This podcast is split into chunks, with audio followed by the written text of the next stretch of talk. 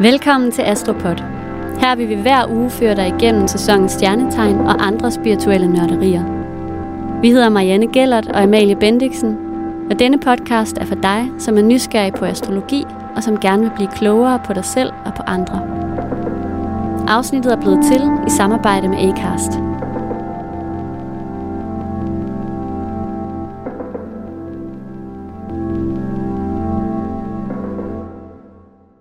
Hej Amalie. Hej Marianne. Åh, oh, hvor er det dejligt at se dig igen. I lige måde. Ah, det er rigtig dejligt at sidde her sammen med dig. Ja, det er simpelthen også øh, en af mine sådan, højdepunkter. Fordi mm. jeg er jo meget mere social, end jeg egentlig gik og troede, jeg var. Ja. Jeg havde egentlig troet, at det her sådan med at arbejde sådan derhjemme og være selvstændig, og vi bor så langt væk fra hinanden og sådan noget. Har bare fundet ud af i den her, øh, efter den her isolation, hvor jeg ikke har måttet være med, Mm. at øh, jeg savner, altså, det, altså det, det er så vigtigt for mig at se dig, og Ja. Mathias også. Ja.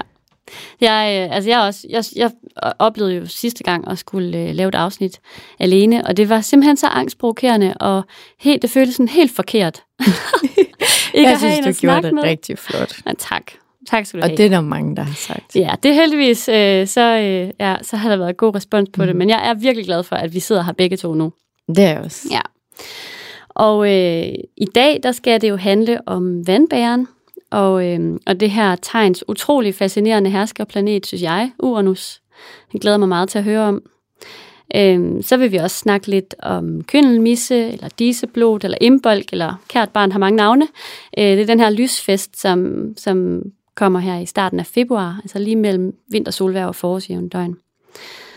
Og i brevkassen i dag, der har vi fået et rigtig spændende spørgsmål fra en tyr, som har et mildest talt anstrengt forhold til sin skorpionsøster. Det glæder jeg mig til at, at prøve at snakke lidt om og hjælpe hende med at løse.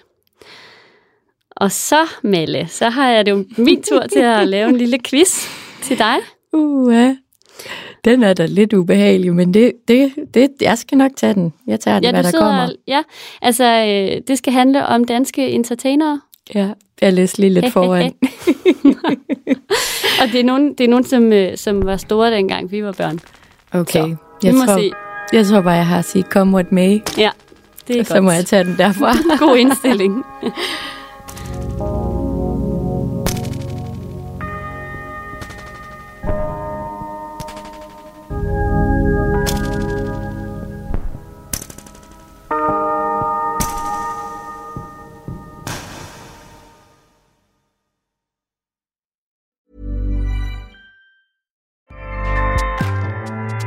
ACAST powers the world's best podcasts. Here's a show that we recommend.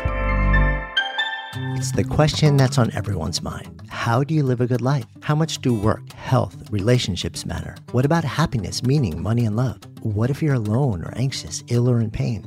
These are the questions we explore weekly on the top ranked Good Life Project podcast, hosted by me, award winning author, four time industry founder, and perpetual seeker, Jonathan Fields. Every week, I sit down with world renowned experts, iconic writers, and researchers. And while everyone from Olympic gold medalists to world shaking activists, A list celebs, musicians, and more, all with the single goal to help understand what it truly takes to live a good life and to feel a little less alone along the way. Listen to the Good Life Project podcast wherever you get your podcasts.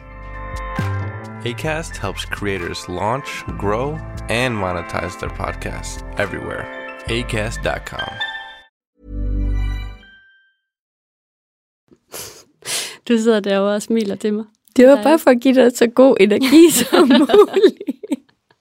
Tak. Jeg vil bare sådan, du lige Ja. sagde, du var lidt nervøs, nu skal Jamen, vi i jeg, gang. ikke. jeg ved ikke, Altså- hvorfor jeg blev ramt af nervøsitet. Det sker en gang imellem, når jeg sådan lige skal, lige inden man skal til at i gang med at sige noget. Det er sådan, det er lidt ligesom, når man skal til mundtlig eksamen. Sådan må du aldrig have det med mig. Ej, det er heller ikke, det er faktisk, det har ikke noget med dig at gøre. Okay. Det har noget at gøre med, at, det sådan, at jeg bliver bevidst om, at det er podcast, vi laver, og det kommer ud mm. til en masse mennesker. Men så jo længere tid vi snakker, jo mere glemmer jeg det. Det og det er jo godt. godt. Ja. Nå. Men vi skal jo i gang. Og, øh, og lige om lidt, så går vi ind i februar. Og det er dejligt, synes jeg. Fordi her i starten af februar, så kommer jo den her lysfest, som øh, jeg i hvert fald virkelig godt kan lide at fejre. Og øh, kært barn har mange navne. Altså øh, herhjemme tror jeg, man kender lysfesten bedst som kyndelmisse. Mm. Her den 2. februar. Øh, det hedder også imbolch. Øh, det er den keltiske tradition. Og, øh, og i sådan oldnordisk øh, tradition, der hedder det diseblod. Men øh, det har jeg lyst til at fortælle jer lidt om i dag. Og den her lysfest, hvis vi starter med Imbolc, altså den her keltiske lysfest, det markerer ligesom øh, midvinteren, altså den 1. februar, som er tidspunktet lige mellem vintersolværv og forårsjævndøgn. Og det er en gammel irsk tradition, som, øh, som fejrer frugtbarhedsgudinden øh, Bridget, eller Brigitte, kan man også kalde hende herhjemme.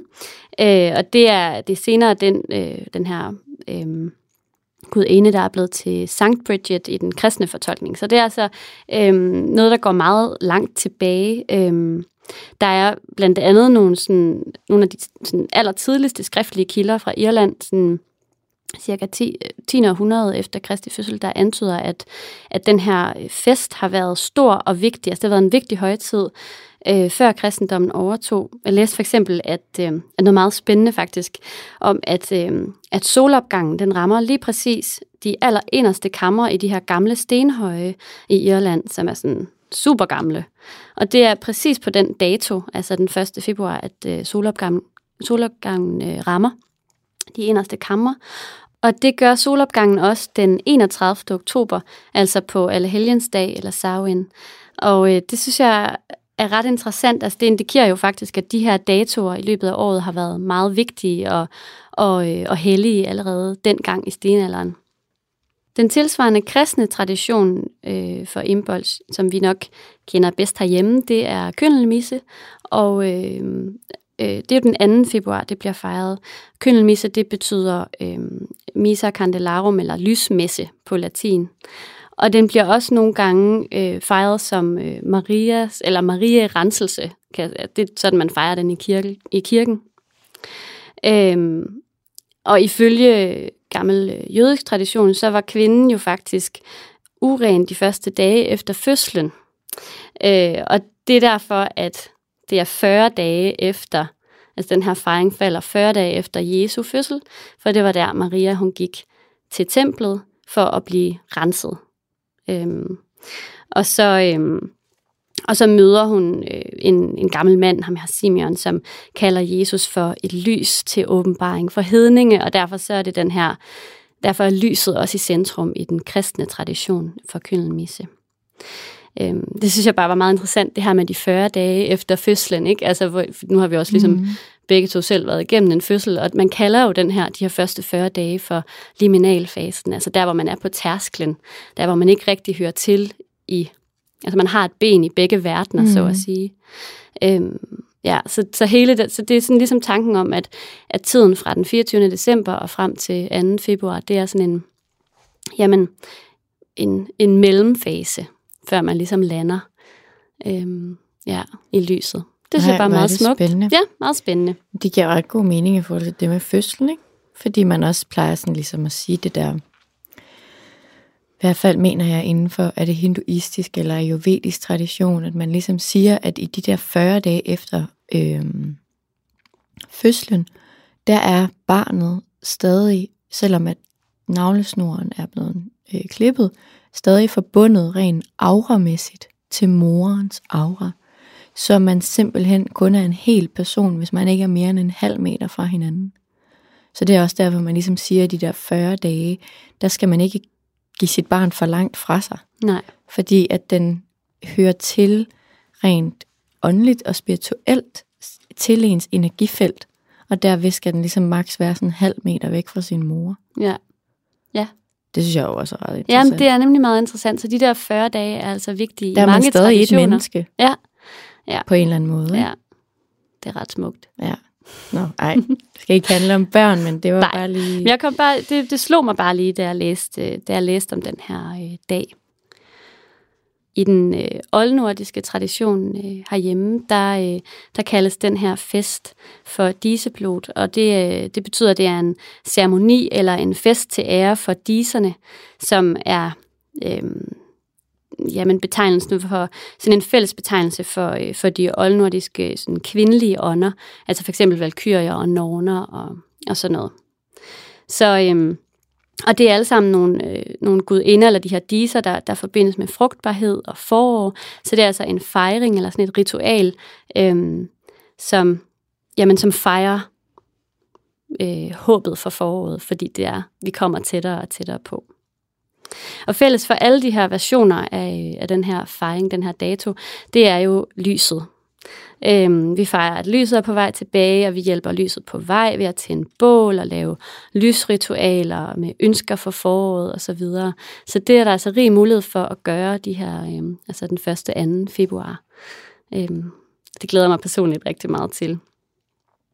I Danmark, der har der også altid været tradition for, for at sådan lave en ordentlig fest på den her dag. Altså sådan, du ved, dengang Danmark var et ægte bundesamfund, ikke? Ja. Øhm, og der kaldte man det kjørmes, altså, øh, eller kjørmes knud. Jeg ved ikke, om du kan huske den der, det er det bare mig, der kender sniflokke, kommer vrimlende på højskolesangbogen. Det er en sang. Nå, men jeg, ja. jeg har jo ikke været med i alt det der. Nå, nej. Nå, men det undrede mig altid som lille, hvad kjørmes, hvem kjørmes knud var. Jeg tænkte, hvad, hvad er det for en knud? Men, men kjørmes betyder lysmesse. Altså det er sådan, øh, ja, det hedder ikke slang, hvad hedder det? Dialekt for lysmesse, kjørmes, ja. Bundeslang. Og, bundeslang. Og, øh, og, og knud er ligesom knude, så det er der, det vender, ikke? Nå, okay, jeg Ja. tænkte, det var sådan en øh, messedreng. Nej. Nej, okay. Nej, men, men det her sådan, øhm, på den her dag, der har der været tradition for at lave sådan kæmpe store øh, sammenskudskilder øh, med masser af mad og øl, sådan til ære for guderne og for at bede om overflod i det kommende år. Øhm, og, og inden den her fest, så skulle bunden ligesom gøre sit forråd op, øhm, for at sikre sig, at der var nok til resten af vinteren, så man ikke frosede det hele væk op til, altså, til den her fest. Men, øh, men det synes jeg er sådan... Det gjorde mig bare... ikke bare gå ud og splurge. Nej, lige præcis. Men man skal nyde lidt på den her dag. Man Ja. skal ligesom sådan, man skal øh, spise godt, og man skal, jamen, ja, ja vise, vise guderne den her overflod, sådan at, man, sådan at det giver mere overflod i året, der kommer. Og det er også, der er også tradition for, at man tager vejrvarsler den her dag. Mm. Det synes jeg også var ret spændende at læse om, faktisk. Det her med, at øhm, det siges, at hvis man hører lærken for første gang på køndelmisse, så betyder det, at der er lunere tider på vej. Hvordan snart. lyder en lærke? Det kan jeg simpelthen ikke gengive her. Nå, okay. det er jo fordi, det er jo ikke, det, det er måske en hemmelighed for jer derude, men Marianne, hun er jo lidt af en ornitolog. Nej, men det er jeg. Jeg er faktisk ikke så god en ornitolog. Det er Anders, der er det. Okay, jeg vil sige, de der øh, fugle, du name-droppede sidste gang, vi snakkede om, hvor meget vi lægger mærke til fugle, der vil jeg sige, det gør dig ornitologisk færdig. Okay, ja, men øh, tak. Det vil jeg tage. Jeg vil sådan, tage den med mig og blive bedre år for år. Jeg vil sige, det har hjulpet at flytte på landet. Men jeg kan ikke... Øh, jeg kan sgu ikke lige umiddelbart lige sige, hvordan en lærke lyder. Det kan man lige gå hjem og google. Ja. Ja, vi kan høre det her bagefter. Nå, men hvis man hører den på køndelmisse, så betyder det, at foråret er hurtigt på vej. Der er sådan en anden, øh, hvad hedder sådan noget? Et andet Saying, varsel eller andet saying. Ja, det Ja. ved jeg ikke, hvad hedder. Nå, men øh, hvis det stormer på den dag, så kommer foråret også tidligt. Men hvis solen derimod skinner, så vil vinteren vare lidt endnu. Så nu må vi se. Ej, jeg synes, det er rigtig spændende, fordi altså, jeg synes jo allerede, og det, så kan man jo kalde mig lidt en jubelidiot, det må man gerne. Det tror jeg måske egentlig også lidt, jeg er. Men Nej, jo, lidt. det Men, synes jeg faktisk altså, er jeg- positivt. Jeg bliver rigtig, rigtig, rigtig glad allerede nu. Altså bare da jeg cyklede herude i morges, altså sådan, den der lidt fugtige, lidt lunere, mærkelige sådan, luft, der er. Altså sådan, jeg har det lidt ligesom dig, at jeg har lyst til at sidde udenfor og insistere på, at nu er det næsten forår. Ja, men det er jo det. Og der er allerede vintergækker Ja. i min have, der er dukket op. Ja, og, og noget. Irantis Ja. så jeg også lige. Ja. Og så hyacinter noget i min have. De Mm. titter lige op. Er det rigtigt? Ja, det er sindssygt. Ej, Ja. Wow. Ja, det er... Altså, men det er det der med, Dejligt. på en eller anden måde, synes jeg ikke, det at tage for, altså, glæden på forskud. Mm-mm. Det er jo bare at ikke at gå og være super vinterdeprimeret, og gå og kunne se det, de, de små glæder i, i de små, sådan grå hverdagshjørner. Lige præcis. Ja. Ja, og så synes jeg også, at øh, det her med, øh, altså jeg synes især det her med, at man har holdt sammenskudskilder sådan i gamle dage, ikke? Lad os få det tilbage. Jeg trænger virkelig til at, øh, øj, hvor jeg trænger til at se nogle mennesker snart. Altså, så hvis du er ude af din ISO, så, øh, så vil jeg opfordre til, at man laver et sammenskudskilde med sine, mm. med sine gode venner. Eller omvendt. Mm. Hvis man er i ISO, så kan man ringe til andre i ISO Ja, og holde sammenskudskilde på FaceTime. sammenskudskilde sammen med dem, ikke? Jo. Øhm, ja, For lige at runde den her snak om køndelmisse af, så har jeg lyst til at øh, læse en lille smule op fra øh, Heksens håndbog, som jo er skrevet af vores allesammens nationalheks, Danny Drohyld. Hvil i fred. mm. Ja, okay, og øh, det kommer her. Dybt fra sin hule vender moder jord blikket opad. Hendes kræfter baner vejen til foråret. Fra jordens dybde sender hun ormene på vandring til muldlaget. Hun visker til træernes safter, der langsomt trænger op i de sorte træer. Lyset vender tilbage. Det lever og får os til at håbe på forår. Kulden knurrer jorden, renser den og får stenene til at gro. wow. Ja, ikke? Altså, drogen, Ja, hun er, eller hun var, ja. kæmpe gave til os alle ja, sammen. det må man sige. Det er virkelig smukt skrevet, synes jeg. Så med den, ja. med den lille oplæsning. Der skal vi videre til, hvad for en dejlig krystal, du har taget med. Nå ja.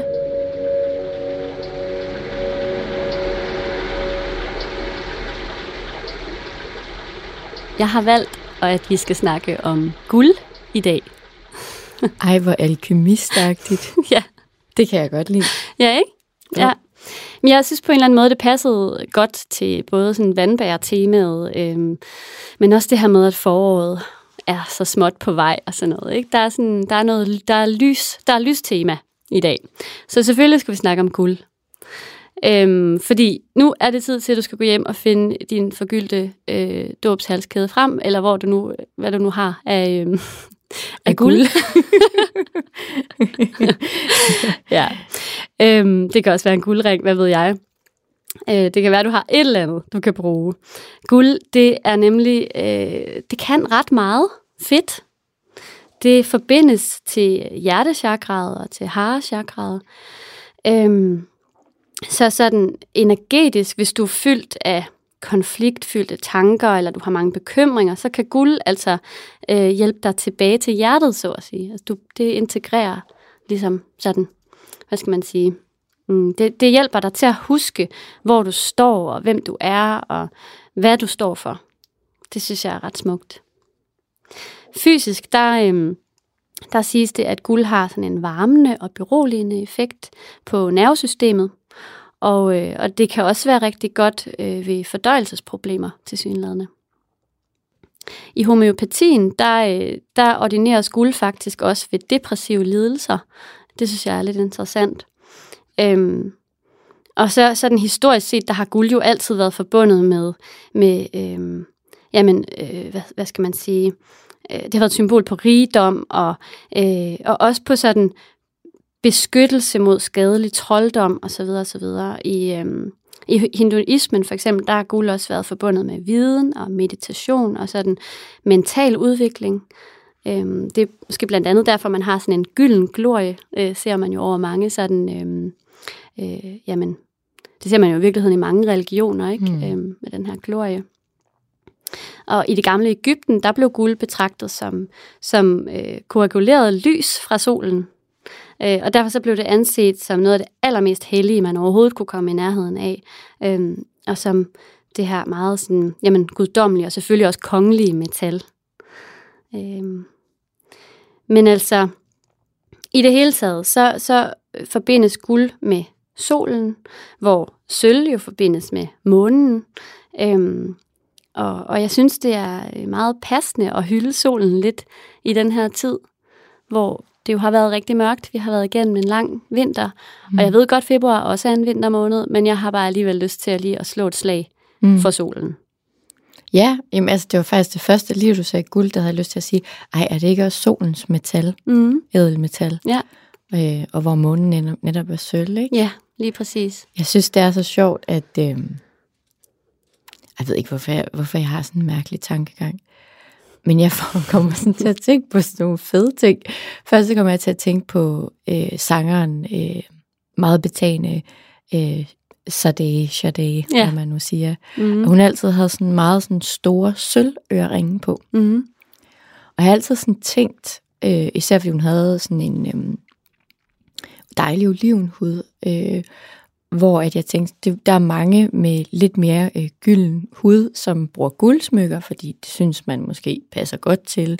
Øh, men hun har altid brugt sølv, og jeg har altid synes det gav hende sådan den her, netop den her måne mysticisme, eller Ja, hvad man siger. noget lidt mystifisme. mere ja, føleligt, tilbagetrukket. Mm. f- Ja. f- hvad hedder sådan noget, øh, at man sådan, øh, hvad det hedder, seduction, hvad hedder det på dansk? Forfør, For, forførelse, forførelse. det er den ord, Ja. det er det ord, jeg manglede, ja.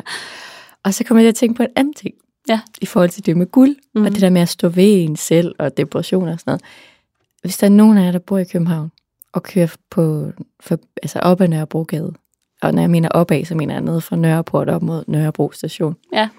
Så cirka midt på øh, assistenskirkegården, der er der åbnet den mest fantastiske frisør barbersalon, som bare er guld. Er det rigtigt? Alt er guld. altså skiltet er guld.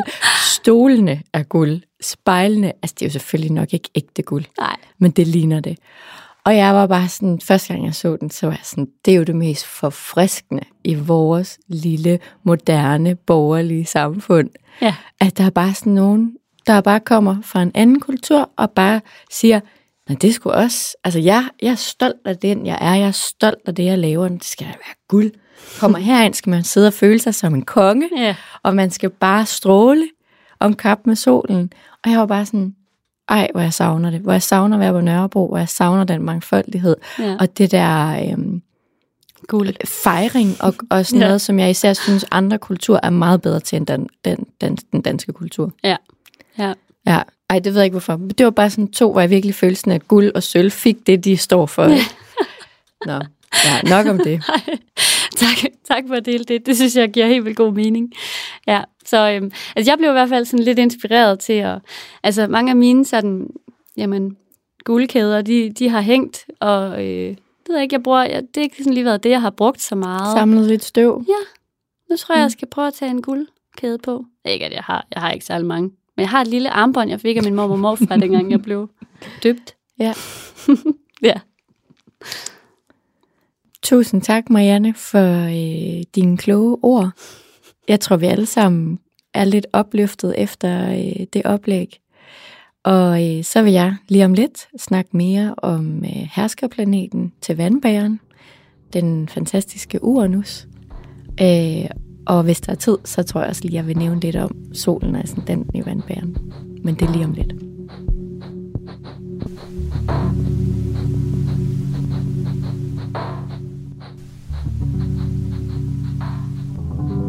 Nu vil jeg tage jer med ud i rummets mystiske univers. øh, vi skal ud og kigge på den, som ligesom øh, er herskerplaneten, som man ikke kunne se fra jorden med det blotte øje. Det er her, hvor at vi virkelig havde brug for øh, de, altså, ja, hvad kan man sige, teknologien og øh, kigger den til at opdage Uranus, som er vandbærens herskerplanet. Det er nemlig den syvende planet fra solen, og den kommer ligesom efter Saturn i solsystemet.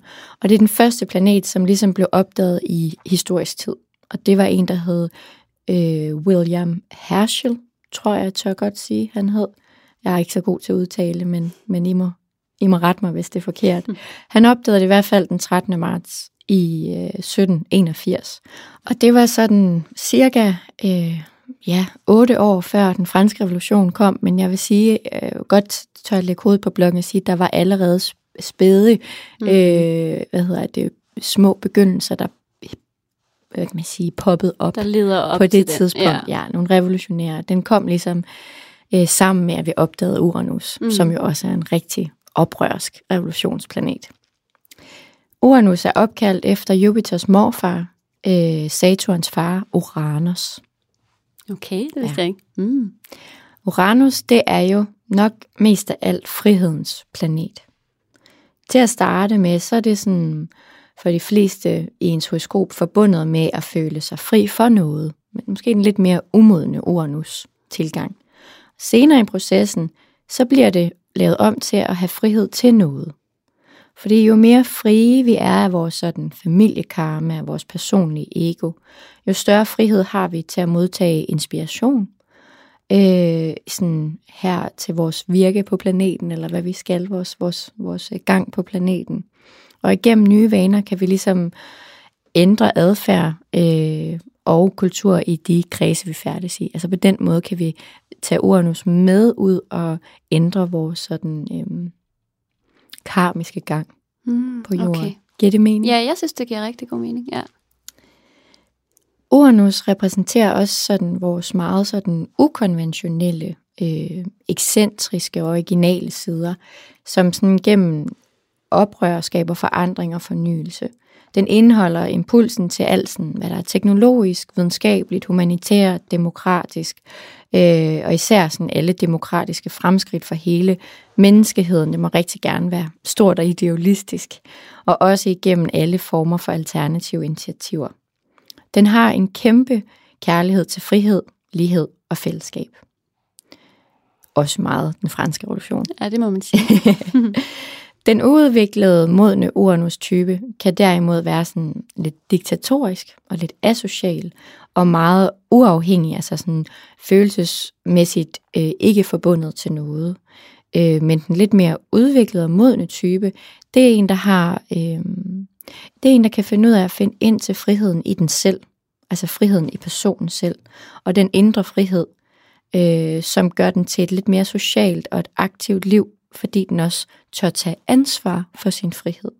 Mm. Og for ansvaret her er Saturn, hvis man kigger i horoskopet. ja. Den kan være med til ligesom at finde ud af, hvor man skal gå i ens Uranus-rejse. Ikke? Fordi Uranus øh, sammen med Neptun og Pluto er ofte de der planeter, som jo altså giver lidt bøvl i starten livet i horoskopet. Ja. Altså ens personlige horoskop.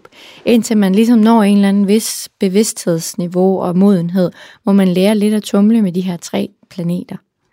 Øh, der kan Neptun give en masse tåge, Uranus, stress og nervesystemet og en, en, altså en forkert fornemmelse af, hvad frihed er, og ikke tage ansvar for, og Pluto ja. En masse hård udvikling, man skal igennem og sådan noget. Ikke? Men, øh, men de, kan, de kan jo så med tiden blive til nogle sindssygt vigtige ting, som virkelig laver en karmisk ændring i os som ja. mennesker og i vores liv. Uranus dækker også over vores nervesystem øh, og vores evne til sådan al form for abstrakt tænkning. Nervesystemet kan være sådan en Uranus-placering, der gør, at man har en tænder, der simpelthen bare ikke kan slukkes for, og som opsluger alt, hvad den er i nærheden af. Øh, den kan sådan være for eksempel, jeg har en Uranus-placering, som øh, har øh, øh, hvad hedder det, aspekt til min Nep- Neptun, der gør, at jeg for eksempel er sådan en, der har en parabolantenne på hovedet. Mm. Og jeg kan ikke slukke for den, selvom jeg hiver stikket ud. Og det gør, at jeg sådan elsker mennesker, fordi den er jo meget til fællesskabet Uranus. Men den har simpelthen også brug for at være alene, for at få ro på nervesystemet. Ja. Så det er sådan et paradoks Ja. at have, fordi man kan faktisk, man elsker mennesker, man kan ikke holde dem ud i længden. Nej. Øhm, og det er noget, jeg altid selv har haft det rigtig, rigtig svært med. Og altså løsningen på lige præcis mit problem, det er så min Saturn, og det vil, være for de fleste. Og det er det der med, at jeg simpelthen skal tage ansvar for at sætte mine egne grænser. Ja. For enten så lader jeg folk køre helt over mig, eller også så trækker jeg mig så meget, fordi jeg har brug for at sætte en grænse, at jeg isolerer mig. Og så bliver det bare den der asociale, umodne Uranus-type. Ikke? Jo. Så jeg, jeg arbejder stadig i en alder af 34 på at finde ud af mit, mit Uranus-problem.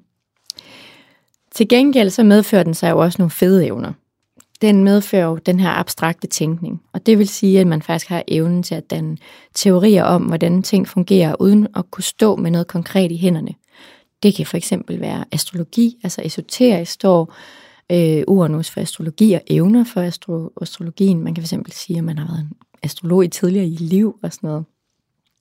Hele Silicon Valley er også ekstremt Uranus. Okay.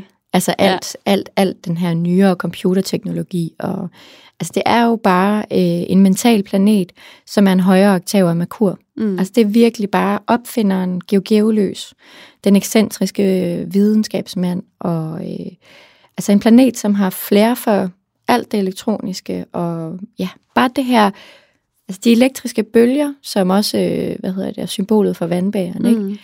det er jo også det der med, at øh, det bare sådan er mentalt tankevirksomhed på et sindssygt højt plan. Ja. Altså, ja. Og mennesker, som er meget uanuspræget, er tit meget forud for deres tid og meget gode abstrakte tænkere. Den er jo selvfølgelig også en humanist, og den er frisindet, og den øh, er åben for alt det nye, og også en, der virkelig sådan, ikke altid vil snave sig for meget ind i det følelsesmæssige, mm. så den kan holde sig fri og øh, uafhængig.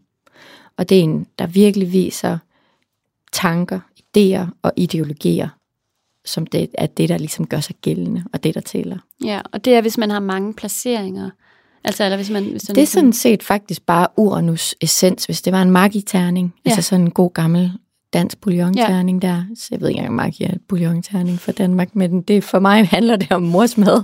Så, ja. så derfor så siger det, så det er sådan essensen af det. Mm. Det er Uranus bone broth. Ja. Alle de ting, jeg kommer med ja. her. Og den har jo selvfølgelig alt efter aspekttype, øh, alt muligt, Hvor hvad for en planet, og hvad ja. for et tegn, mm. og så videre, og så videre, har den forskellige ting af det her. Ja. Men selvfølgelig, hvis man har meget uranus i sit horoskop, så vil man højst sandsynligt være præget af flere af de her ting, og ikke bare noget af det, men måske dem alle sammen. Ikke? Ja. Så det er ligesom for at brede spektret ud, hvad uranus er. Helt klart. Men ja, den er symbolsk. Planeten, som står for det anderledes, det originale, det nytænkende, det overraskende og det fornyende. Det er ligesom bare her i, Uranus, der ligger en kæmpe trang til at gå mod strømmen. Og sådan folk med meget Uranus i deres horoskop, som vil være de her meget Uranus prægede mennesker, de trives virkelig med at være anderledes, og måske lidt en Rasmus modsat. Mm. Og de ønsker virkelig at være særpræget, så de ikke, øh, de vil helst ikke sættes i bås, og for alt i verden ikke være trivielle. Øh, så det synes jeg, man godt kan genkende mennesker på, som har meget uranus i deres ja. horoskop. Ja, det, det har du virkelig ret i. og det kan godt, det behøver man ikke at have solen i vandbæren eller noget for. Det kan godt være, altså, altså det er bare en udtalt planet i ens fødselshoroskop. Ja. Er der en sådan forholdsvis nem metode til at se, om ens, øh, altså om, om Uranus spiller en central rolle i fødselshoroskopet? Altså har man, kan man sådan danse et overblik over det hurtigt? Hvordan ser man det? Jamen, altså selvfølgelig, selvfølgelig er man meget et Uranus menneske, hvis man har solen, månen eller øh, ascendanten i, i, i, hvad hedder det, i vandbæren, ikke? Ja. fordi det hersker planeten. Så ja. selvfølgelig har det noget at skulle sagt. Men man kan også godt være et Uranus menneske på en anden måde. Og det kan man for eksempel være, hvis man kan se, at Uranus er i konjunktion med rigtig mange planeter, for eksempel. Ja. Hvis den så også er i vandbæren, så er den endnu mere. Hvis den så også står i 11. hus, som er vandbærens hus, oh ja. så er man jo endnu mere. Altså så er det næsten som om at sætte en streg under hver facit hver gang. Helt klart. Og omvendt har man rigtig mange streger ud fra sin Uranus, så er man jo øh, mentalt sensitiv. Altså på en anden måde. Altså ens tankevirksomhed, ens antenner er ude. Altså at når snakke med Neptun, som er... Øh, intuition og sådan noget, så er der mm. jo noget der, at når jeg snakker med månen, så er der noget der, uden at den behøver at stå. Altså månen står øh, mm. i vandbæren, så yeah. kunne det også bare være Uranus, der har en aspekt til månen, yeah. eller til solen. Så er det jo også rigtig noget. Øh, og så kan man jo så sige, har man så spændingsaspekter, eller har man positive aspekter, så vil det jo også komme lidt forskelligt ud. Ja. Og, de, mm. og det, de øh, spændingsaspekterne, det er de røde, ikke også? Og de positive er de grønne, eller hvordan? Jo, og de blå også, de positive. Mm. Men det er jo sådan lidt hårdt at så sige, hvis man har en masse røde streger, så når er det så bare sådan et mega øh, hårdt horoskop. Mm. Nej, det er bare med en rigtig masse potentiale for udvikling. Ja. Altså det kan faktisk, jeg har også set rigtig mange grønne blå horoskoper, hvor der nærmest ikke er en eneste rød farve spore. De mennesker kan også godt... Mm, blive lidt tabt i deres glidebane. Ja. Det er sådan en lang curlingbane, hvor der ikke er nogen små knups i isen. Og det gør, at de måske ikke, altså måske tror jeg nogle gange, at det er min egen overbevisning, at de så kommer til at inkarnere det samme igen og igen, fordi der er den der badebillet, den bringer ikke så meget øh, grømmel på isen. Nej.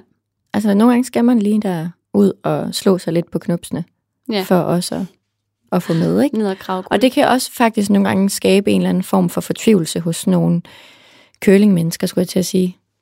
Ja. Øh, fordi at så suser de bare rundt i deres 10.000 trigoner, men føler også, at der er et eller andet, der mangler. Ja. Ja. Noget ekstra substans eller noget, fordi det er fornemt. Ja, det giver totalt god mening. Altså på den måde kan man jo ikke rigtig tale om et godt eller dårligt horoskop, vel? Altså, Nej, det jo, findes ikke. Nej, Det er, det er og man har siddet op på skyen og spillet harpe, og har tænkt, jeg tager sgu ud i Bilka og køber ind klokken 16.30. Og jeg kører via de helt ubehagelige motorveje derhen. Eller om man sådan bare lige gik ud i haven og høstede den virkelig lækre radise, som var sprunget op af jorden. Det er Ja. sådan lidt, hvad man vælger. Hvad vælger man? Hvad kunne man magte? og jeg kan hilse at sige, og det er noget, jeg godt vil love jer alle sammen. Den modstand, I møder i livet, det er fordi, I kan stå imod den. Ja. Det er fordi, I faktisk har evnerne til at klare den. Det synes jeg altid er verdens bedste hjælp at vide. Ja, det er virkelig rigtigt. Ja. Det er bare, hvad for en rygsæk tog man på? Var det en lightweight, eller var det en heavyweight? Ja, Men man magter det, man har fået, for man har selv valgt det. ja. Nå, nok om mine mærkelige flos, hvad hedder sådan noget, analogier og floskler og sådan noget. Men øh, vi trænger vist til en lille pause. Men øh, bagefter den, så vil jeg snakke lidt om solen i vandbæren.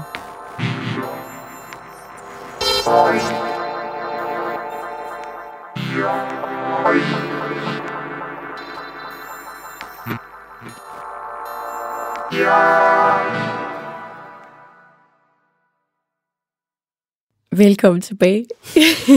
Tak. Ej, jeg vil bare lige tage jer lidt med videre her øh, ind i øh, Uranus land. Og det er, jeg vil gerne snakke om det her med, hvad er det, hvordan gør det så forskelligt at have solen i vandbæren, eller ascendanten i vandbæren, eller at have månen i vandbæren. Ja. Øhm, for det er jo lidt de her big three øh, i et horoskop, øh, som sådan kan virkelig sige meget om en person, persons personlighed. Øh, men jeg vil lige lave en lille spoiler, eller ikke en spoiler, en lille teaser vil jeg nærmere kalde den. Og det er, at til alle jer, der sidder derude og ikke har hørt vores afsnit om vandbæren i første sæson af Astropod, så det her er altså en kæmpe opfordring til, at I går hjem og lytter den bagefter det her afsnit. Fordi jeg sad faktisk og lyttede ind i det, og jeg synes, der er så meget dejligt om solen i vandbæren. Og det er sådan en meget meme fremstillet kold skid ude i verden. Ja, Altså den her vandbær. Og jeg synes bare faktisk, at det afsnit, der får vi den ramt rigtig fint for alle dens... Øh, altså sådan, altså den er jo sådan virkelig sådan multifacetteret. Den Ja. har så mange evner ja, så mange magiske øh, øh, ting, den kan og står for. Så ja, det er bare lige til alle jer, der bare sådan, nu får jeg lige øh, øh, lidt af det, mm. men der er meget mere at hente, hvis der I har lyst. Har man solen i vandbæren, så har man en stor frihedstrang, som kan resultere til tider en lidt, i en lidt oprørsk livsindstilling. Øh, især hvis den ikke får plads, den her frihed, så kan man godt have tendens til at blive lidt mere oprørsk okay. og så vil man gerne have friheden. Ja, Øh, men omvendt får man den personlige frihed og afhængighed, altså at andre rummer den og giver den plads, så er alt faktisk godt, og så øh, giver man også selv rigtig meget plads. Så er man enormt tolerant, giver sådan virkelig meget plads selv. Og det får mig så videre til, at selvfølgelig er ens tolerance rigtig stor, hvis man har solen i vandbæren, fordi det er også det, man ønsker. mm. Og ens grænser er også rigtig altså sådan vige. Øh, man accepterer og holder enormt meget af det originale og ekscentriske, især også når det kommer til andre mennesker. De skal helst indeholde lidt af det, ellers så kan man virkelig øh, komme til at kede sig, eller at man føler, at de mennesker, de keder en, er Ja. for trivielle og er lidt for meget en, en, en Birgit fra, fra Midtjylland, eller et eller andet. Og ingenting ondt af Midtjylland. Jeg er selv fra Midtjylland. ja. Jeg forstår. Øhm, men ja, bare den her Marie Kiks uden grummer i. Ja. Det er en vandbær ikke så interesseret i. Mm-mm. Den keder sig. Ja. Helst regnbuefarvede M&M's og alt muligt andet lækkert. Ja. Nå. Man er selvfølgelig også humanistisk anlagt, og det er noget, øh, ens livsindstilling bærer sådan rigtig meget præg af. Man går rigtig tit imod normerne, reglerne øh, og er sådan begrænsninger. Altså sådan, hvis der er nogen, der trækker et hegn op, så går man gerne over det. Ja. Øhm, og det gør man selvfølgelig på sådan en ukonventionel måde. Øhm, man kan også godt lide at eksperimentere og er meget fremadsy, altså fremsynet. Øh, man kan også godt til tider være sådan lidt uberegnelig side, fordi man godt kan lide at overraske, forarve og chokere, øh, fordi man bare hader trivialitet frem for alt. Okay. Og der, okay, nu kommer sådan pop kulturvægten op i mig, ikke? Men da jeg sad og skrev det her, så tænkte jeg bare super meget på noget, der sker lige nu. Og det er Kanye West og hans, hans nye kæreste, Julia Fox. Ja. Altså, jeg var bare sådan, oh my god, det her, det er jo lige præcis det at the moment. Altså, det er sådan, at Kanye, han vil ikke være trivielt. Han er ude, og bare, han er uberegnelig, han overrasker, han forarver hele tiden, ikke? Altså, Mm. hvis der er nogen af jer, der har set dem og i Paris modeuge, så ved I, hvad jeg snakker om. Det har jeg ikke. Nej, men så gå ind og google Ja. det, for it's a thrill, hvis du spørger Okay. mig. Jeg føler i hvert fald, der er enormt meget over det her. Ja. Øhm, altså, jeg kan kort sige, at han jo bare nærmest har sådan fået en ny... Han har sådan gjort sin nye kæreste til hans påklædningsdukke, ikke? Ja. Og pludselig er han meget ude i det offentlige, for han har gemt sig meget, og de går til couture-shows. Øh, Elsa Schiaparelli, en af de mest fantastiske couture-designer nogensinde. Altså, hun er selvfølgelig død, men fantastisk modehus. Øh, meget sådan Dali-agtig, okay. altså meget surrealistisk, ikke? Ja. Øh, og ægte couture. Øh, altså, de kommer bare i fulde Schiaparelli denim outfits, hvor Kanye har lagt Julias makeup.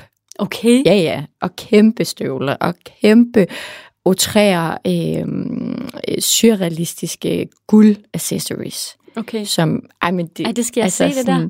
Det hele er så crazy. Også fordi hende hun var sådan lidt mere sådan Mad Men Classic Beauty, Okay. Øh, og så mødte hun Kanye. And then it all changed. og jeg, ej, det skal jeg jo slet ikke, det går jeg slet ikke op i, undskyld. Men jeg kan ikke lade mig sige det. Jeg tror bare, det er, fordi han gerne vil have en reaktion fra, fra, fra den kære Kim. Ja. Men øh, Ja. det er jo mig, der bare går og spekulerer lidt på det. jeg fik i hvert fald en kæmpe Uranus øh, vandbær-vibe her. Ja. Ja. Den der med sådan, I skal ikke tro noget, nu opfinder jeg mig lige på en helt anden måde, og jeg vil Ja. gerne forarve, jeg vil gerne overraske. Ja. Har man solen i vandbæren, så elsker man også fællesskabet, og man er en fremragende ven. Og man er meget tit engageret i flere fællesskaber, hvor i man sådan deler interesser, eller sport, eller hobby, eller det kan også være loger, eller politiske foreninger. Man tager for det meste ikke kritik så personligt. Ofte så er det bare sådan en lækker benzin på bålet til at gå videre med det, man egentlig havde gang i. Den her Rasmus, Rasmus modsat vibe. Mm. Men er selvfølgelig også kreativ, intelligent, hurtigt tænkende og opfattende. Så kan man sådan snakke lidt om, eller jeg vil gerne snakke lidt om, det her med solen versus ascendanten i vandbæren. Øhm, men altså sådan, et, det her meget sådan ukonventionelle og oprørske træk, det er noget, der er rigtig tydeligt at spore i personligheden for både folk med solen og ascendanten i vandbærens tegn. Men de her træk ligger ofte lidt dybere i dem, der har solen i vandbæren. Altså kommer lidt mere til, til altså udtalt. Til udtryk. Ja, til Mm. udtryk, ja. Dem her med solen, de er sædvanligvis øh, altså et livsvarige tilhænger af alt nyt, fantasifuldt og revolutionært. Selvom de ikke særlig ofte udad, altså udtrykker det udad til. Og så derimod, så personer med ascendanten i vandbæren, de kan sådan nærmest fremstå en smule sådan afvigende, og de føler sig faktisk ofte oprørske, men så er de måske lidt mere i harmoni med konventionerne, end de fleste personer er med solen i vandbæren. Okay. Altså, og så begge typer har så oftest en enorm god evne til at opfatte og forstå ting bare sådan umiddelbart. Ja.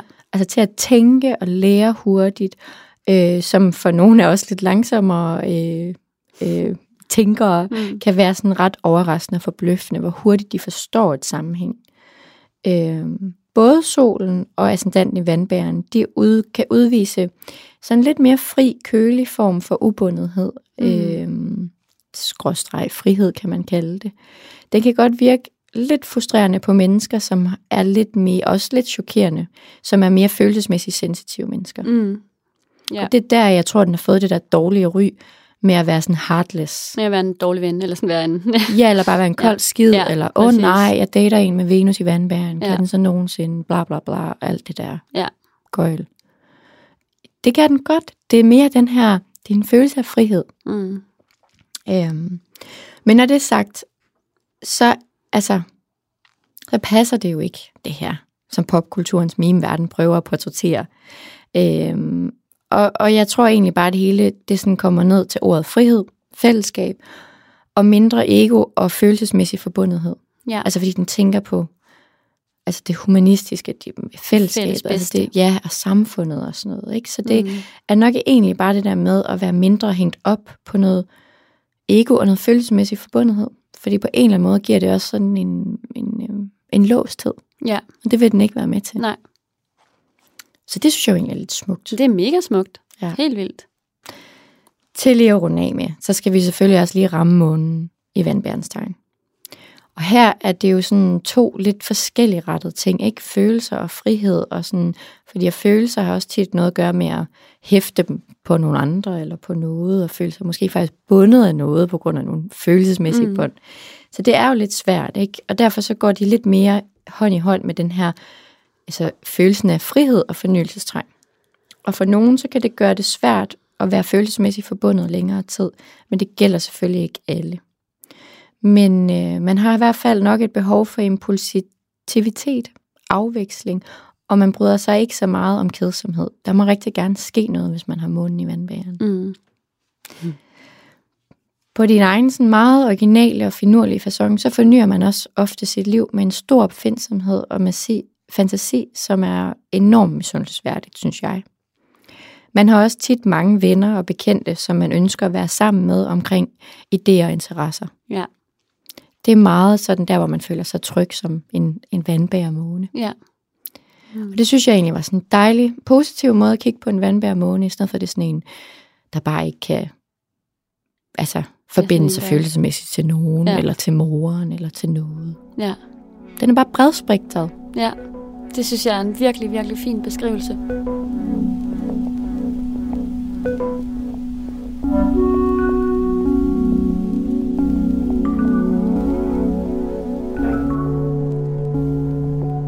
Så er vi nået til brevkassen, Malle. Glæder du dig? Ja, jeg har savnet og, øh, Og at høre fra øh, jer derude. Ja. Altså en uge væk fra jer. Det, Ja, det er for lang ikke tid. godt. Nej. Okay, her kommer der et øh, spørgsmål, som er fra en tyr, som har et lidt svært forhold til sin søster. Så øh, det vil jeg læse op her. Hej Astropod. Jeg er fast lytter af jeres skønne podcast, som gang på gang forbløffer mig i sin præcis- præcision. Jeg har fået mig, I har fået mig til at dykke dybere ned i astrologien, så tak for det. Det er virkelig spændende.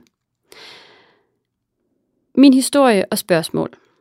Jeg er 28 år og har ikke haft kontakt med min storesøster i nu 15 år. Dette er hendes valg, og jeg har aldrig fået en forklaring. Det føles som noget, hun besluttede sig for fra den ene dag til den anden. Dengang boede vi under samme tag, og det var derfor meget frustrerende for alle i huset.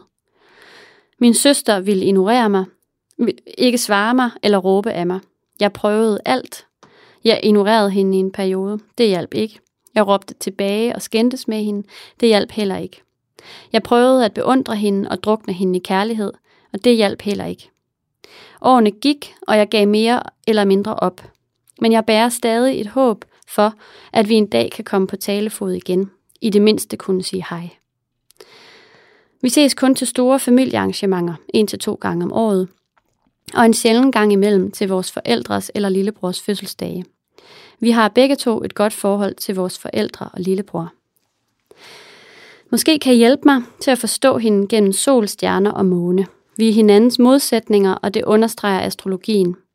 Jeg er selv tyr i soltegn, krebs i ascendant og vædder i månetegn. Min storesøster er skorpion i soltegn, fiskene i ascendant og krebs i måne. Så, hvordan approacher jeg bedst hende? Og hvad skal jeg være opmærksom på? Jeg håber, I har lyst til at tage min problemstilling op i jeres podcast. Det vil virkelig være interessant at høre. Tusind tak for jer. Venlig hilsen den stedige tyr, som ikke vil give op. Sikke et Puha. vildt spørgsmål, Ja, jeg skal, lige jeg. have, jeg skal lige have været. Ja, Åh, ja. det var lidt hårdt, synes jeg Ja. også. Ja, det er da, jeg, jeg tror, jeg vil starte at sige, jeg synes, det lyder rigtig, Det lyder virkelig hårdt. det lyder træt. Ja. På godt jysk. Ja. Øhm, jeg synes, der er en ting, der gør det lidt svært at svare på. Ja. Det er, at jeg, jeg mangler måske lidt en, en forhistorie for, hvad der gik ud. Men altså, hvis det bare, som der står i teksten, er, at man må gå ud fra, at det ligesom skete fra den ene dag til den anden, Mm. da personen, da tyren var 13 år gammel. Det er Mhm. også virkelig tidligt. Ja. Også en kæmpe øh, skygge at vokse op i, og altid tænke, hvad har jeg gjort Hvad galt? har jeg gjort galt? Ja, lige præcis. Fordi det er jo noget, som har haft en effekt på hele familien, især da de har boet under samme tag. Mm. Øhm, det første, der sådan lige falder mig i øjnene, er, der altid er selvfølgelig to sider af en historie, Mm. og man mangler den anden. Ja. Når rigtig vigtigt sagt, Mm. men I am Men I er am. øhm, men derudover så ser jeg også bare månen og solen. Ja. Det var også det, der sprang i mine øjne. Passer egentlig rigtig fint sammen. Ja. En krebsascendant og en fiskeascendant er egentlig helt fint og, og, og sådan lidt i samme strøm. Ja. Men en tyr og en skorpion i soltegn er egentlig også godt, hvis de, øhm, hvis de føler sig fyldt op af hinanden. Ja. Fordi at de ser, at i den ene halvcirkel af sig selv mangler der tyren, og omvendt der mangler der skorpionen, og sammen er de stærkere. Ikke? Ja. Sammen er de full circle. Men hvis de i stedet for bare ser irriterende på ens forskelligheder, Ja. så kan det være rigtig konflikt og modsatrettethed, der kan opstå, ikke? Øhm, og så igen en væddermåne, Mm. der ikke er så fin følgende og lidt Nej. eksploderende til tider, og meget stedig og aktiv og all around. Og så en krabsemåne, som, Som storsøsteren har. ja, Mhm. som bærer nag, er lukket omkring sine følelser, ikke lukker hvem som helst ind. Man skal være ekstrem lojal, ekstra fed streg under det i forhold til skorpionen i soltegnet her. Mm. Og så også sådan virkelig bare er til natur og nære relationer, og hellere få end mange. Ja. Ja. Og som er lidt lukket omkring følelser, ikke? Jo. Og en ved, at der eksploderer til tid og anden, og så er det hele overstået. Ja, så er det glemt igen. streg over det hele. ikke? Ja. ja. Ja, så der kan jo virkelig godt være nogle udfordringer der. Ja. Altså det eneste, jeg tænker, og det er virkelig at læse fedt og tykt ind i det, og det skal man passe på med. Men jeg sidder bare og tænker, hvis jeg var skorpion i soltegn, og havde en krebs i månen, og en fiskeascendant, så er man jo en, som meget øh, ikke er så vild med egoisme. Mm. En, der meget tænker på andre, mærker andres følelser, har et stort omsorgshjerte, og meget sådan, og et kæmpe drive også til det, og en meget sådan en, "Ej, du skal ikke give mig noget, hvis ikke det er ægte, mm. og øh, kun være ægte over for andre, og så kan det, no offense man, jeg ved godt, du tyr i sofaen, Jeg tager det ikke men tyren kan nogle gange godt være sådan lidt egoistisk i sin måde at have den her følelse af, at den bare ved, hvad der er det bedste, dens kvalitetsbevidsthed, og den sådan lidt svære side ved at behovsudsætte, Mm. nydelsesudsætte, ikke? Den vil gerne have, hvad den godt vil have lige Mm. nu, Ja. og på den helt rigtige måde. Og hvis man så har en veder i månetegn, så er det ekstra meget svært ved at udsætte sine behov. Ja. Fordi så det, opstår de helt spontant, og så vil man have dem opfyldt lige nu. Og man kan måske også godt som veder i månetegn komme til at have sådan en lille smule øh, tendens til at være lidt hård i nogle gange måske, og lidt aktiv, og sådan ikke altid Sådan lidt lige- hurtig. Lidt hurtig, ja. og sådan lidt ikke så... Øhm, man måske lige kommer til at, at, at slå folk over nallerne, og så først sige undskyld bagefter. Ikke? Mm. Altså ikke fordi man vil dem noget ondt, For man har et kæmpe ildhjerte, som bare er god karma og Ja, glæde og ved det bedste, men, men i sin hurtighed, ikke? jo. Så jeg, jeg sidder simpelthen og tænker, er det fordi den her person, storsøsteren, bare synes, at det her, det simpelthen er det mest egoistiske menneske, som ikke har øjnene for andre. Og det har personen jo absolut ikke, fordi den vil jo alt ja. I sin relation til sin søster Ja, lige og præcis, familien. og skriver til os her, og det er virkelig noget, der fylder meget, så selvfølgelig, Mm. altså, Altså, og måske ja. også følt en eller anden skyld, mm. som man ikke har kunne placere, fordi den også har givet familien et problem. Ikke? Jo, Ja, det var jo lidt en opremsning af det, men det er sådan ikke rigtig en løsning på det. Jeg er ikke faktisk sikker på, at jeg har en løsning. nej, jeg er heller ikke sikker på, at jeg har en løsning. Øhm, Fordi løsningen er lidt, at personen skal lave sig om.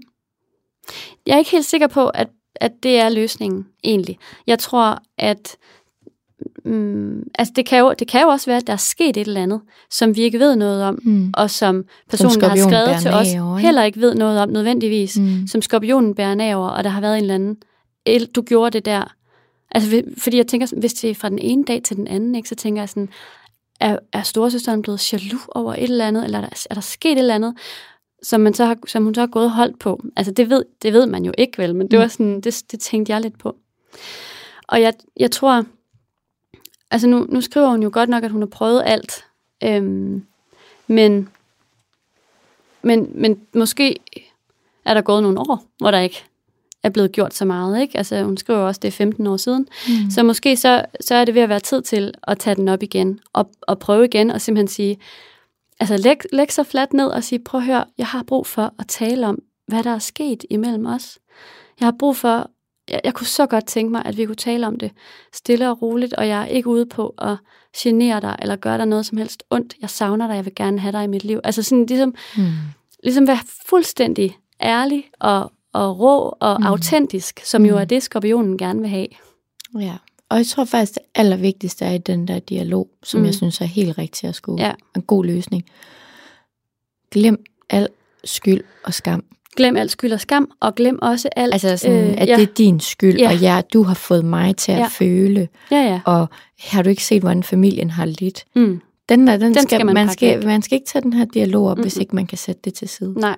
Så på den måde et eller andet sted sætte egoet lidt væk også. Altså sådan, Meget. og, og virkelig, virkelig lægge... Og er den- smerten. Ja, Lidelsen og smerten bliver man nødt til at sige, den kan ikke være en del af historien, hvis. Nej. det skal starte. Fordi ellers Nej. så vil man ligesom have for meget imellem sig. ja. Så man skal indstille sig på, hun skal indstille sig på at have den her samtale, og gå ind i den og være fuldstændig åben. Mm. og så, og så se, hvad der kommer. Mm. Og det kan selvfølgelig godt være, der er jo risiko for, at døren bliver smækket i, og der ikke er noget at komme efter, men så har hun i det mindste prøvet. Mm. Og jeg tror i virkeligheden også, det er det, der kan føles frustrerende måske, at der, mm. Hun føler, hun har prøvet og prøvet og prøvet, men ja, ja. Men måske kan man ikke prøve en gang for meget. Nej. Men jeg tror også, det er vigtigt, at... Jeg tror i hvert fald, når søsteren har de placeringer, hun har, så tror jeg også, det er rigtig vigtigt, at man kommer med færre ord. Ja. Færre og meget ægte ord, Mm. end for mange. Det tror jeg også. Altså, jeg kender i hvert fald mine egne skorpionvenner, Mm. øh, hvor at, at jeg sådan tit er kommet til at blive meget vægtet-agtig og blevet bange for konflikten. Mm. Øh, og så prøver jeg at være sådan mega sød og sige alt muligt, og så gør jeg det bare værre. Jeg kan Ja. bare se, hvordan de bare sådan, Ja. nu lukker du, Amalie. Ja. Du får det til at handle om dig selv. Ja. Og hvad alle de der ekstra ord, og nu pådutter du mig alt muligt, jeg aldrig nogensinde har taget mig på, Mm. og sådan noget, og lad være med at lægge dig helt fladt ned, hvor så er det uschammerende. Ha' lidt respekt over for dig selv. Altså, jeg kan bare se det lys ud af øjnene, og så er det som om, at jeg sådan, det rammer mig sådan helt på den anden side. Jeg bliver bare sådan endnu mere sådan, undskyld, undskyld, jeg Ja. lever -agtig. Og jeg kan bare se på dem, de er sådan, jeg magter dig ikke. Nej. Farvel. Så prøv at lade være med det. Ja, ikke for mange ord. Cut Nej. to the bone. Og ikke og vær åben, vær åben, sig, jeg har brug for at vide, Mm. hvad du tænker, og hvad det er, der er sket. Mm. Jeg ønsker, at vi skal have en god relation. Ja. Jeg elsker dig. For eksempel. Det er et godt råd, Marianne. Ja. Jeg håber, du kan bruge det derude, Uha, det kære håber tyr. jeg virkelig også. Vi sender i hvert fald blød energi, varme Ja. skyer og en masse god kærlighed Kæmpe til kram. dig. Mm. Og vil skriv endelig til os og fortæl, hvordan det er gået. Ja. Det vil vi rigtig gerne høre. Ja. Og hvis du sidder derude med et spørgsmål på hjertet, du har lyst til, at vi skal tage op her i brevkassen i Astropod, så skriv endelig til os på vores mail astropodpodcast.gmail.com vi vil gøre efter bedste evne og svare på jeres spørgsmål, og I skal i hvert fald vide, at vi er rigtig, rigtig beæret over al jeres tillid.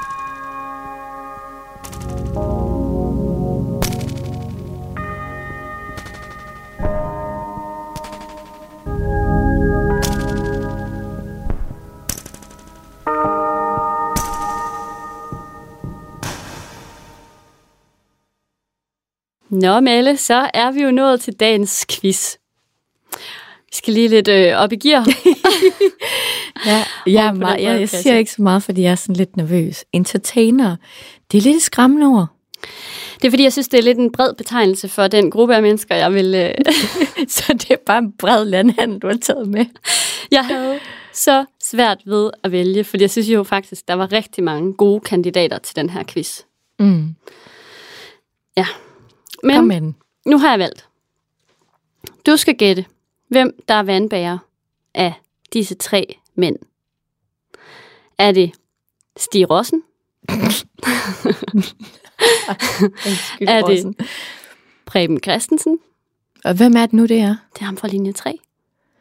Er det ham med en stor hage? Øh, det er ham, der er inde i Genie fra i Aladdin. Og det hjælper ikke. Jo, han laver stemmer Er han til os. glat øh, barberet, og så sådan meget lang hage, ikke? Jo. Godt.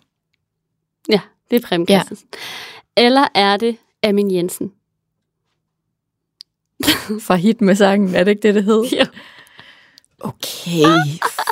Wow, den er svær. Ej, undskyld, den er så svær. Wow. Sådan Sirossen, Mm. Amin Jensen eller Preben Christensen. Mm. Ej, hvor er det svært. Jeg ved ingenting om dem. Nej. Altså, det gør jeg virkelig ikke. Altså, så sidder jeg sådan og tænker sådan, hmm. Umiddelbart så tænker jeg, at Stig Rossen er ikke vandbær. Det ved jeg ikke, hvorfor. Det ramte mig bare. Det ved jeg ikke, det er sådan noget med, at han ikke lavede sådan noget ægt ved pigen og sådan noget. Det er bare ikke så vandbæragtigt. Men det kan godt være, han...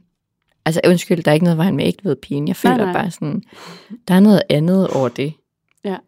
Og så, men det kan da også godt være, at han er en vandbær mand, det ved jeg da ikke. Så er der Preben. Der får jeg bare så meget måne. Altså sådan, jeg får sådan noget måne noget. Det er nok det der ansigt der. Mm. Det kan godt være, at han er en vandbærer. Hmm, det er måske lidt mere vandbæragtigt at være... Og så er der Amin.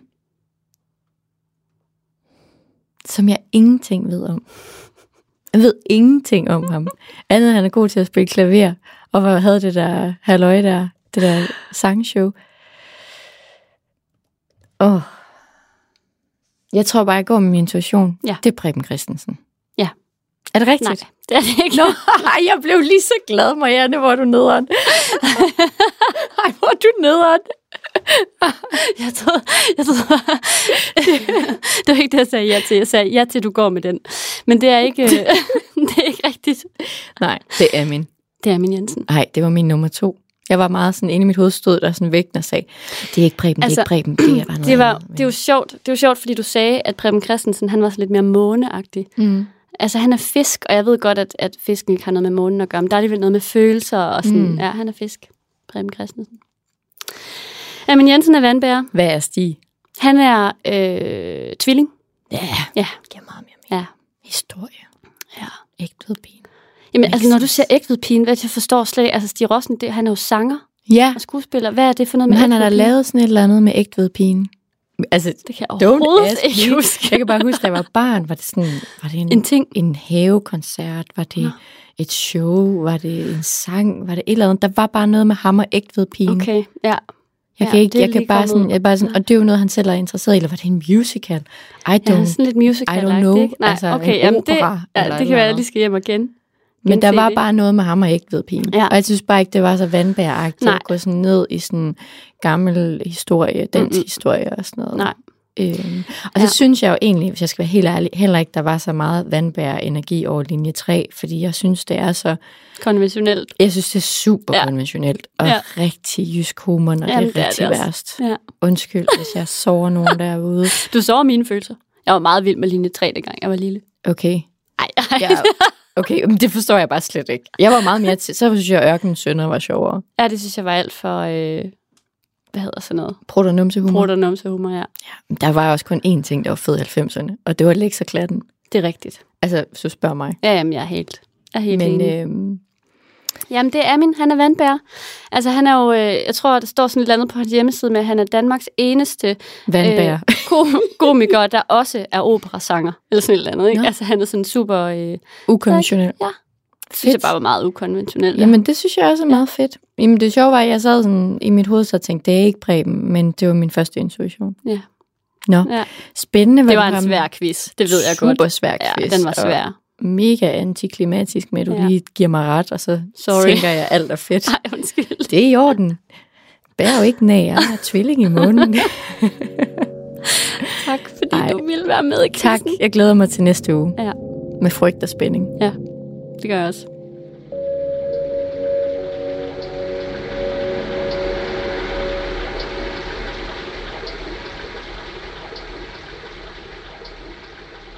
Oven på sådan en quiz, så skal vi jo også til at runde den her dejlige varmestue af, skulle jeg til at kalde den. Ej, det har virkelig været som at komme hjem. Det Ja, var det har rigtig det. dejligt. Tak for jer, Ja, og tak for jer derude, at man får lov til at sidde her uge efter Ja. uge. det er dejligt. Marianne, vil du ikke starte med din anbefaling? Jo, det vil jeg godt. Altså, man kan sige, at den er måske en lille smule uopfindsom, fordi jeg har nævnt det allerede en gang i, den, i det her afsnit. Men det er, fordi jeg synes, det, det kaldte lidt på en gentagelse, og det er, at jeg synes, man skal lave... Nu taler jeg om sammenskudskilder og sådan noget i starten, Jeg ikke? skulle lige til at spørge dig, er det noget med mad? Jamen, det er det. Det er selvfølgelig noget med Du mad. er så tyreagtig. Jeg synes, man skal lave en madklub. I bedste vandbærstil. Jeg synes, man skal prøve at lave en madklub. Og køndelmissestil. Og køndelmissestil, lige er præcis. ikke, eller er okay, madklub, jamen, Nej, sammenskudskilde. men, jamen, præcis. Så, kunne man, så kunne man ligesom skyde madklubben i gang på køndelmisse. Hvad siger I til det? Er det ikke en god, meget, meget, god idé? Jeg synes, det er sådan... Og jeg synes, man trænger til at lave noget sammen. Mm. Ja. God, en vildt god idé. Mm. Den er meget dejlig, så er den nem og konkret. Ja. Ja. Jamen, jeg tænker også, at øh, sådan med at samfundet også åbner op, så mm. kan det være tiltrængt, at vi har brug for at være sammen i fællesskabet. Så. Ja. ja. Nå, min, den er sådan... Altså, jeg har jo egentlig faktisk skrevet ordene, at den er i bedste vandbærestil. Det ved jeg jo ikke rigtigt. Det må I jo dømme, dømme mig derude, kære vandbærer. Men jeg havde bare tænkt, at man sådan lidt... Jeg havde lidt lyst til at lave sådan en opfordring, anbefaling, eller næsten ligefrem kunne kalde det en challenge. Mm. Øh, man kan kalde den, hvad man vil. Men det var faktisk at bringe lyset og lejen, og det lidt anderledes ind i vores februar måned. God idé. Og det synes jeg, man skal gøre ved at klæde sig i bedste Uranus-stil. Ja, altså da. bare en dag om ugen. Og så har jeg jo skrevet en ingen sorte lyse farver, men det er jo ikke sikkert, fordi det kan også være nogen, hvor det for dem er det mest ukonventionelle Kon- og, kontroversielle. og ja. kontroversielle at tage noget øh, sort på. Øh, eller jeg mente ingen sorte farver, kun mm. lyse farver. Ikke? mm. Men øhm, i hvert fald bare noget med, hvor man vender normerne på hovedet, og gør noget, man ikke plejer eller ikke tager på. Ja. Altså for mig, jeg har faktisk prøvet det lidt i dag, det vil jeg godt indrømme. Det og I ser- kan, det få, ser I kan godt få ud. lov til at, øh, hvad hedder det, I får lov til at se det på Instagram, når ja. Vi lægger afsnittet op på søndag. Og det er, jeg simpelthen næsten klædt mig, som om jeg er en pensionist fra Florida. øh, men, sådan, men altså sådan, jeg er i hvert fald kun i lyse farver, Mm. og sådan meget løst det hele også, og sådan noget, ikke? Det ser simpelthen Øhm, skide godt ud. jeg, jeg tænkte sådan, da jeg cyklede igennem København, så tænkte jeg, folk tænker, jeg er fuldkommen gak. Men det kunne jeg også lidt godt lide. Ja. Jeg kunne godt lide lidt at være Rasmus modsat. Ej, Alle de er- mørke farver, jeg kørte forbi, og jeg var bare sådan, du ved ikke, en pastelregnbue. Sådan en god anbefaling, Amalie. Nå, det var i hvert fald en idé. Virkelig, altså jeg har jo helt mørkt tøj på i dag. Jeg trænger virkelig til at tage den der anbefaling på mig. Min lille challenge. Ja, det vil jeg rigtig gerne være med til. Det er sådan en casual Friday øh, på kontoret. Ja, eller Exciting Wednesday. Ja, præcis. Du kan altså, selv bestemme, Det kan hvornår. være lige, hvad du har lyst til. Ja. Men øh, vi skal også til at runde af, Marianne. Mm. Og tusind tak derude, fordi I lyttede med. Vi håber rigtig meget, at I har lyst til at komme tilbage i vores lille rum her, som øh, vi igen holder næste søndag. Og der skal vi nemlig snakke endnu mere om vandbæren, fordi vi skal nemlig snakke om øh, at have alle de andre planeter placeret i vandbærens tegn. Mm. Øh, og det glæder jeg mig personligt rigtig meget til at Ja, gå i dybden med. Så øh, vi håber, at vi lyttes ved næste søndag. Hvis du kunne lide, hvad du hørte i dagens afsnit, så hjælp os endelig ved at give os en anmeldelse inde på iTunes, eller gå ind der, hvor du hører din podcast og subscribe, så du hører os søndag efter søndag. Alt tæller, også at dele, følge os på alle de sociale medier, hvad end det er Facebook eller Instagram. Allerede nu, tak for hjælpen. Vi høres ved i næste uge.